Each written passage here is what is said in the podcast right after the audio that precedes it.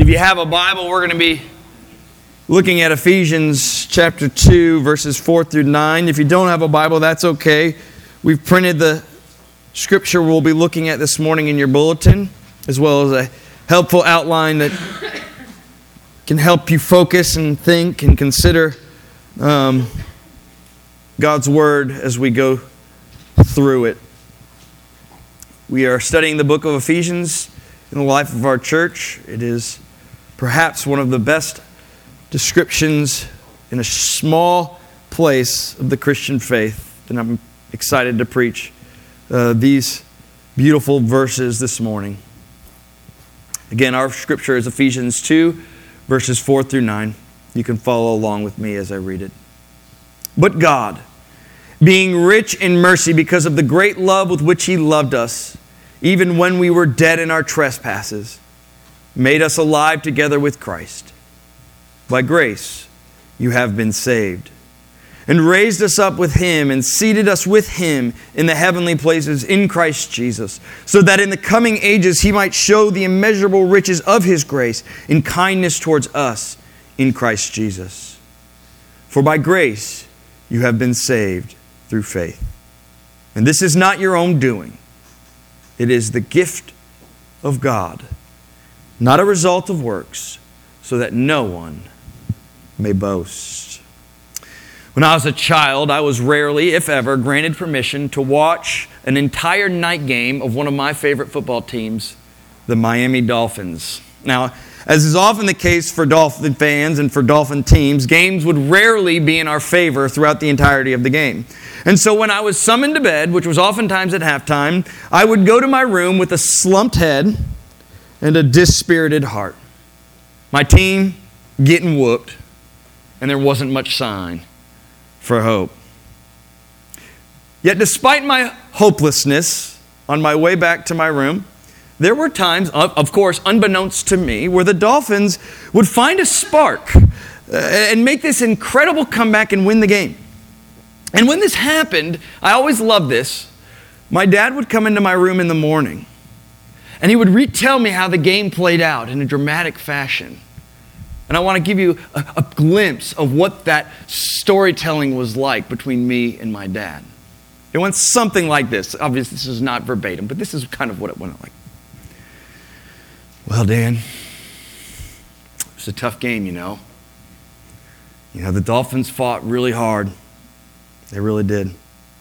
Of course, you know they were down big at halftime. You went sadly to your room, and really, the truth, the third quarter wasn't much better. Oh, but Dan Marino. but Dan Marino in the fourth quarter reached down deep into his heart. And he found a spark. And he lit the whole team on fire. Every time the Dolphins got the ball, they went right down the field. The Jets couldn't stop them. And they scored time and time and time again. And the Dolphins won.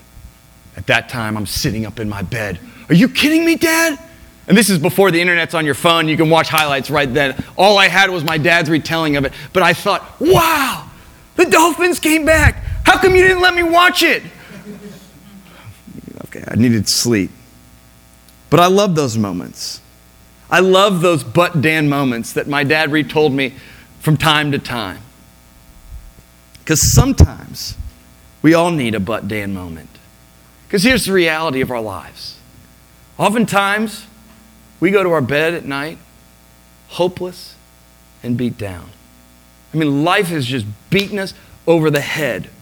Whether that be the things that you want to get done aren't getting done, the things that you want to do they're getting done, but they're getting done poorly. And everyone's telling you how poorly it is. Oftentimes, the beatdown that we experience in this life, and this is one thing we know, and this is something that's so hard, it's our fault. The beatdown is our fault, and we know it. And we're absolutely hopeless. And like me, we long for a but Dan moment. We long for there to be joy and happiness in this life. But we wonder will it ever come? Will we ever have a father come into our room in the morning and tell us something like a but Dan? Well, Ephesians chapter 2 kind of gets at this a little bit. The first three verses of Ephesians 2 are really hard. It actually describes this bit, beat down feelings that so many of us often feel. And it actually tells us a little bit of why we're beat down. It says, You are dead in your trespasses and sins. You are following the prince of the power of this air, meaning Satan. You are following the ways of this world, and as a result of following the ways of this world, are children of God's wrath. It is beat down, beat down. Ephesians chapter 2, verses 1 through 3. But then we get to verse 4, and we get our but Dan moment. But God. You can see it. Paul gives us the most simple but beautiful words that our ears can hear in the midst of our hopelessness and despair. But God. Paul is coming to us like a father in the morning and telling us, You might be beat down and hopeless, but God. But God. Well, what about God?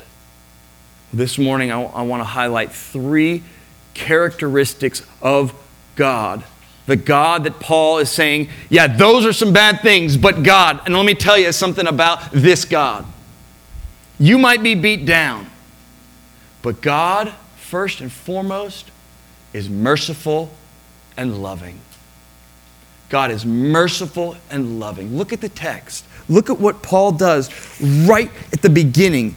But God, being rich in mercy, because of the great love which He loved us, even when we were dead in our trespasses, made us alive together with Christ. I want you to see this. I, I, I really want you to see this. This is, such beautiful, beautiful truths. God's powerful action in our lives, namely His raising us up to new spiritual life, is not conditioned on anything in us or from us, but is simply rooted in God's character. A character that Paul says is rich in mercy and abounding in love. God's action towards you is not conditioned on anything in you or from you, but is simply rooted in his character. Mercy and love. Let me tell you something. It is so easy to believe that God's mercy and His love are conditioned on the choices and the decisions that we make in life. This is because everywhere we live, work, and play are conditioned in this manner. It's run by these rules. A boss only grants mercy to an employee who has messed up if they promise to do better. A parent will shower their children only with affection when they obey. A coach will dote on a player when he scores as many points as you can possibly imagine. Yeah, you're the best guy on the play. And so these, this rule of conditional and response is just ingrained in our nature. This performance mentality permeates even the way we see God. But I want you to see what Paul says. God's mercy and love towards us is not conditioned upon how we behave or by what we do. God's mercy and love are actually a result despite us. His mercy and love come to us when? Paul says, when we were dead in our trespasses. I mean, let's just think about this for real quick. God's mercy and love comes to us when we were dead in our trespasses. What value does a dead person have? I mean, we, we can think about a dead person, we remember the ways that they've loved us and blessed us, but in terms of production, in terms of the way, the, the value that they offer to society, not, not, not spiritually and emotionally, what? Nothing. A dead person is dead. And Paul says God's mercy and love go to you when you are dead. But, but, but here's it's even more profound. Not only are you dead, but you're dead in your trespasses. Paul says his mercy and love go to you when you trespass against him. If you're unfamiliar with what trespass means, it's just another word for disobeying God, another word for sin. You might see a sign next to a, a piece of property. Do not trespass. Don't walk on this land. For doing so, you will violate the law. It's the same thing. When you trespass against God, you violate God's law, and you don't want to violate God's law. He is holy and righteous, and He condemns, and He crushes those who are sinful. But yet, here Paul is saying, You are dead in your trespasses. And that's when God's mercy and His love go to you. God's mercy and His love are not conditioned on anything in us or from us, it actually is despite us. And we need to embrace that. This week I'll be teaching the parable of the prodigal son to a ministry called Downline here in town. And one of the things that I love about this story is how much of the mercy and love of God that you see. But there's this astounding moment the, the younger son has gone off into a far country and he's spent all of his money living licentiously and living, living a life that we all know is probably not good. And he is literally beat down. And he's in, he's in the, the pigsty with all the pigs. And this is what he thinks I, I know that the servants in my father's house, they're getting fed better than me. And I'm going to go back to my father's house and I'm going to beg him mercy. And I'm going to say, treat me as your hired slave. Not as a son. You need to treat me as a hired slave.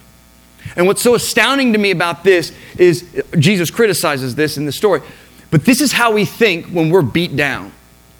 We said, if I'm going to go to God and I'm going to cry out to Him for mercy and His love, I've got to put conditions on my life. I've got to clean my life up. I've got to do what is right so that God will then do what is right to me. But this is not how God treats his people. His mercy and love go to us despite us.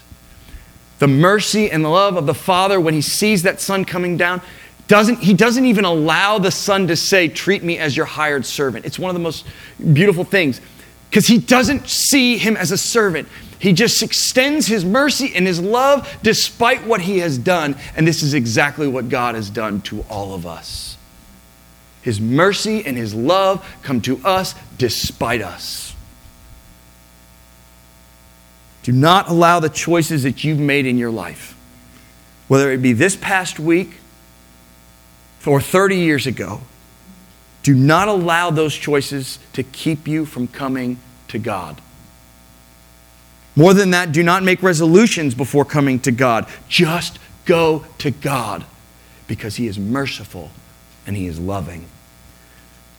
You've messed up your life. You might have run from God all your life. You might run from God again and again, but remember, God is merciful and He is loving. His actions towards you are not conditioned on your choices or action, but rather according to His mercy and His love, according to His character.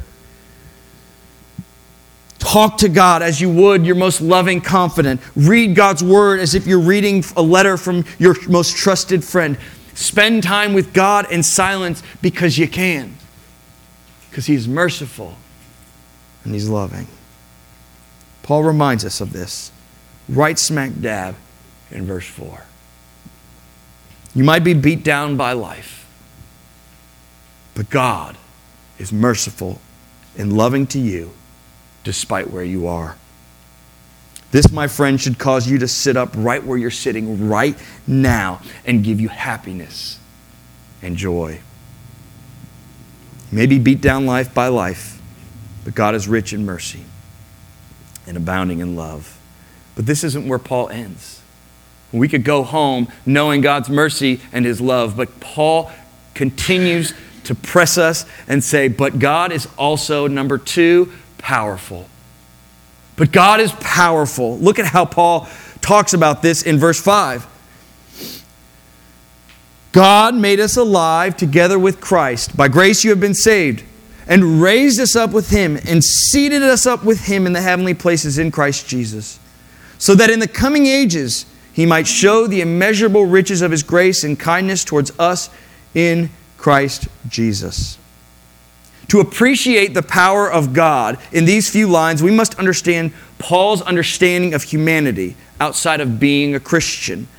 I mentioned this earlier, but Paul says of those who are not in Christ, those who are not yet walking with the Lord and, and trusting themselves that they are dead in their trespasses and sins, following the prince of the power of this earth, and by nature are children of wrath, following the, the passions of their flesh. And, and so here's what I want you to do. Uh, here's what, here is this image of, of humanity that I want you to go with me here. Be imaginative with me, okay? This is what Paul is saying of people. Imagine a dead person. This is you. And then that dead person is just laying on the ground, and then they're in shackles. This is what you are with Satan. And then, and then imagine if you even had a thought as a dead person for God, it's actually not for God, it's actually for yourselves. This is called biblical zombieism. this is what Paul is saying. Well, I think this is as close as Paul ever gets to talking about zombies in the Bible. Because zombies only know one thing. They, they are, you know, I, I, don't, I don't really fully know zombies, but they're not, true. but he is trying to paint this picture, especially at the beginning of chapter 2, of the great powers against us, whether that be death, Satan, or our flesh. It's like a zombie. And if we don't understand just how enslaved and how dead we are, then we'll never appreciate the but God is powerful moment that Paul is trying to bring us to in verse 5. Because this is exactly where he takes us. Look at verse 5. Even when we are dead in our trespasses, he made us alive together with Christ. He, Paul is saying this He brought you back to life. No longer are you dead, you've been brought back to life. Just as Christ was killed in three days in the tomb, but then raised to life, so those who are in Christ are also raised to life. Do you see God's power? The power to bring life from death. This is what Paul is saying.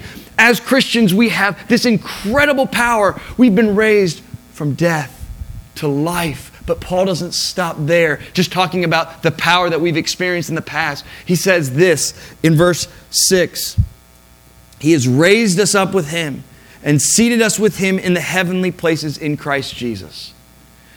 Right now, this is what Paul is saying you are with Christ, who is at the right hand of God the Father Almighty in the throne room of heaven.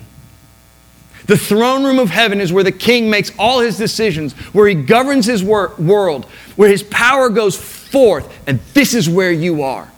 You've been raised up with Christ and seated with him in the heavenly places. And there, his power is going forward to you, present right now, to protect you, to care for you, to keep Satan away. No longer are you shackled by Satan, but you freed and you're actually with the king in heaven, no longer following the ways of the prince of the power of the earth. You're now in the bosom of Christ Himself, who sits at the right hand of God, and His power is working presently for you. There is nothing that can separate you, Paul says in Romans, from the love of God. No principalities, no trials. You are with Christ in the throne room. This is your spiritual reality. It is a present power that you have access to. And I love the way that he ends in verse 7. Not only is this, a, past power that we've experienced and a present power we get to experience, but it is a future power that we get to see. Look at what he says in verse 7. So that in the coming ages he might show the immeasurable riches of his grace in kindness towards us in Christ Jesus. Let me just simply say this Jesus the, the, the triune God is going to do whatever it takes so that you might continue to experience His grace. Trials might come against you, powers and Satan might come against you, but God is going to do everything in His power, and He's got the power to knock that out so that you might see His grace, that you might see His kind, time and time again until eternity and it never ends. There is power. You might be beat up. Life might feel like it's coming against you and the whole world is coming against you, but God is powerful and He knocks it right in the face and pushes it back. That is the reality of those who are in Christ. So let me tell you, Christian, if you are in Christ, there is nothing too hard for God. There's no sin or struggle that cannot be conquered. There's no situation too difficult for God to get you out of. There's no person who's too far from God. God is powerful to bring people back from life. God is powerful to meet your present need. And God will do whatever it takes in His power to continue to show that time and time again. You might be beat down by life, but God is powerful. And this, my friend, should cause you to sit up in your seat right now and bring joy and happiness to your life. But Paul's not done. There is indeed more. You might be beat down by life, but thirdly, God is gracious. God is gracious. Look at Paul's word in verse 8. For by grace you have been saved through faith, and this is not your own doing, it is the gift of God, not a result of works, so that no one may boast. If you wanted to summarize what Paul is saying in these few lines that we have in our scriptures, you can just look at verse 8. For by grace you have been saved. Grace. Our salvation is not something we earn, it is a gift we receive, paid for by God Himself.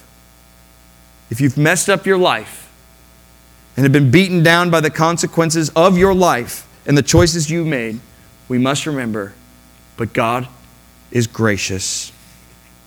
It is a struggle to remember and believe that God's actions towards us is not according to our striving or by our works, but according to his character.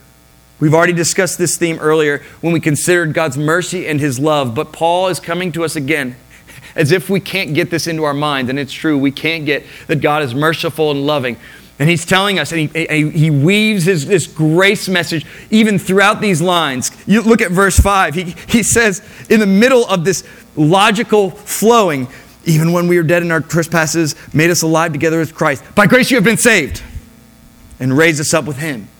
And then verse 8 again, by grace you have been saved. It's like, get this in your mind. God is gracious. You may have messed up, but God is gracious. Get this in your mind. You may have messed up, but God is gracious. God's grace cannot be stressed enough in our life, in our church, in our homes, because it is the very thing that counters our world's way of thinking. And truth be told, some of us might even be offended by grace because to us, grace seems so unjust. No, no, no. I get what I deserve. I don't get what I don't deserve. Grace is offensive to me.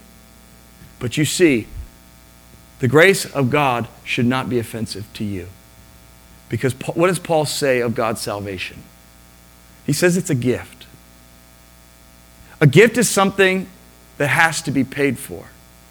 I know, and you know, me, I, we've, we've all bought presents before for our friends and our loved ones.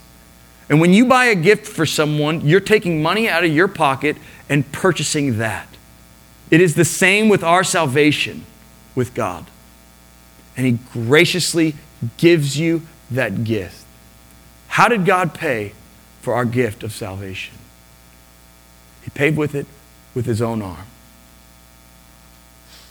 God Himself took on flesh, descended from heaven, and submitted Himself to the law pursuing righteousness, obeying all the things that God commanded us to do, but what we are incapable of doing.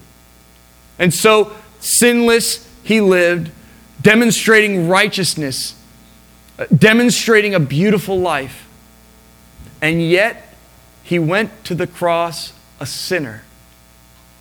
Why did he go to the cross a sinner? To make payment for the gift of salvation for sinners like you and me. Christ Himself put Himself on the cross and experienced the wrath of God so that we might experience the very thing Jesus Himself deserved, which was the righteousness and the beautiful relationship between God and Himself. And through faith, we get to experience that. There's an illustration I want to kind of articulate to you of what indeed this grace in the Bible is like. There's a man who had a great debt to a bank $4 million. He had spent his money recklessly. He had bought things and rang up credit card bills. And so he went into the bank with a last ditch effort. And he scheduled a meeting with the owner of the bank. And he finally got that meeting. And he gets into the, the owner's office and he throws himself down at the feet of the bank owner. Please forgive me. Please forgive me. I have spent my money recklessly. I have followed my own heart in buying whatever I want. Please forgive me. I can't do anything about this debt.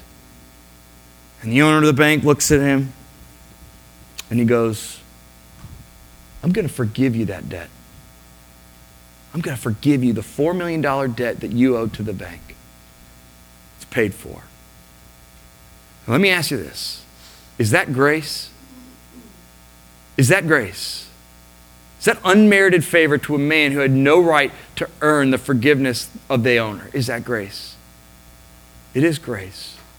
But here's the thing it's not the grace of the Bible. The grace of the Bible is far more beautiful. The reality of the man who'd been forgiven $4 million is that when he'd be forgiven $4 million, he'd still have nothing in his bank account. He'd have nothing. And so he'd walk out of that bank broke. The grace of the Bible is this that not only are, is our debt forgiven, but that we've been credited with righteousness of Christ, his obedience. And this is what it's like. It would be like the owner of the bank looking at the man who had begged forgiveness for his debt, saying, Look, I forgive you your debt, but you're going to have to walk out of here and you're going to have to put a roof over your head and you're going to have to pay for gas. And you're going to have to put food on the table and I know that you don't have what it takes to do those things. So I've got my debit card for you. Money that I earned for, for my life, I am giving you my debit card. So that every purchase that you make from here on out, it comes from my account. That, my friends, is the grace of the Bible. That, my friends, is what God has done to us. He has forgiven us our sins and credited us to us the righteousness required to be in life with God. This is a gift. And this is the gift that we receive. Not according to works. We did nothing to earn what God has given us, especially so that we wouldn't boast. God has given to us graciously and freely. Therefore, because of this, we should not boast in ourselves, as was so often the case, but rather we should boast in the Lord. When you have done a great job at work, don't think of yourself as so great and mighty. Give thanks to the Lord for having His work in your life. When your children trust Christ for salvation, boast not in your parenting, but in the Lord who works even amongst them and despite you. When you find yourself increasingly desiring God and His ways, boast not in yourself and the ways that you've tried to manufacture this desire for God, but boast in the Lord, for it is Him working in and through you and graciously providing all that you need so that you would not boast in yourself. We can do this by worshiping Him. Listen, my friends, you might be beat down by life. But we must remember that God is gracious. This, my friend, should cause you to sit up right where you're sitting right now and move you to joy and happiness. I don't know if this is my story of being saved, but it is certainly the moment that I experienced the grace of God that Paul talks about in these verses. I grew up in a very religious home. It was a good home. I loved it. But I always thought that God was this demanding and exacting God, that I had to do the things He's called me to do to earn His love. And so when I went off to Florida State University, I committed myself and said, I'm going to get involved in churches. And I did all these religious things thinking that God would earn, or that I'd earned God's love and favor. I, I, I, was following God or trying to follow God as best I can to the point that on long car rides I would listen to sermons. Good, this was good stuff. But it was when listening to one of these sermons that I was listening to out of duty and out of responsibility that I actually began to experience the merciful and loving God that Paul talks about here. When I began to experience the powerful God that Paul describes here, when I began to experience the grace of God as Paul describes here. The sermon was on John chapter 9, eye opening grace. And I'll never forget having my eyes opened up to the grace of God. And when I experienced that, my heart was so overcome with happiness and joy that I was driving on the road, tears streaming down my face, not boasting in what I had done. I, if anything, what had I done? Nothing. Boasting simply in the Lord and in His grace. It was my but God moment. And I always look on that moment and said, I was heading into a dangerous place, looking to religion to fill me up, but God took me out of that by His grace and showed me who He really was. And by His grace, I am what I am now. Have you had a but God moment? Is your life beat down? Are you so weary from the ways of this world? But God. But God is merciful and loving. But God is powerful. But God is gracious. Go to Him. Let's go to Him now. Our God, it is difficult to comprehend your character. It is true. It is so counter to the ways of this world. It is so counter to even our best relationships that you're merciful and loving and powerful and gracious. It is just so difficult for us to even consider. Yet, Lord, open our eyes that we might behold the beauty of your character. Show us just how merciful and loving you are. Show us your power right here, right now. And Lord, if there are some in here that have not had a but God moment, I pray that right now you would enlighten their hearts and their minds, that you would bring them from death to life, that they might behold the beautiful character that is yours. And that from this point on and forevermore, they said, I had a moment, but God stepped into that moment and changed me forever. This is the offer of your beautiful gospel to us. Oh Lord, come into our lives. Create these beautiful but God moments in us that we might experience and see your beautiful character and praise you accordingly, boasting in you all the days of our life. I pray this in Jesus' name.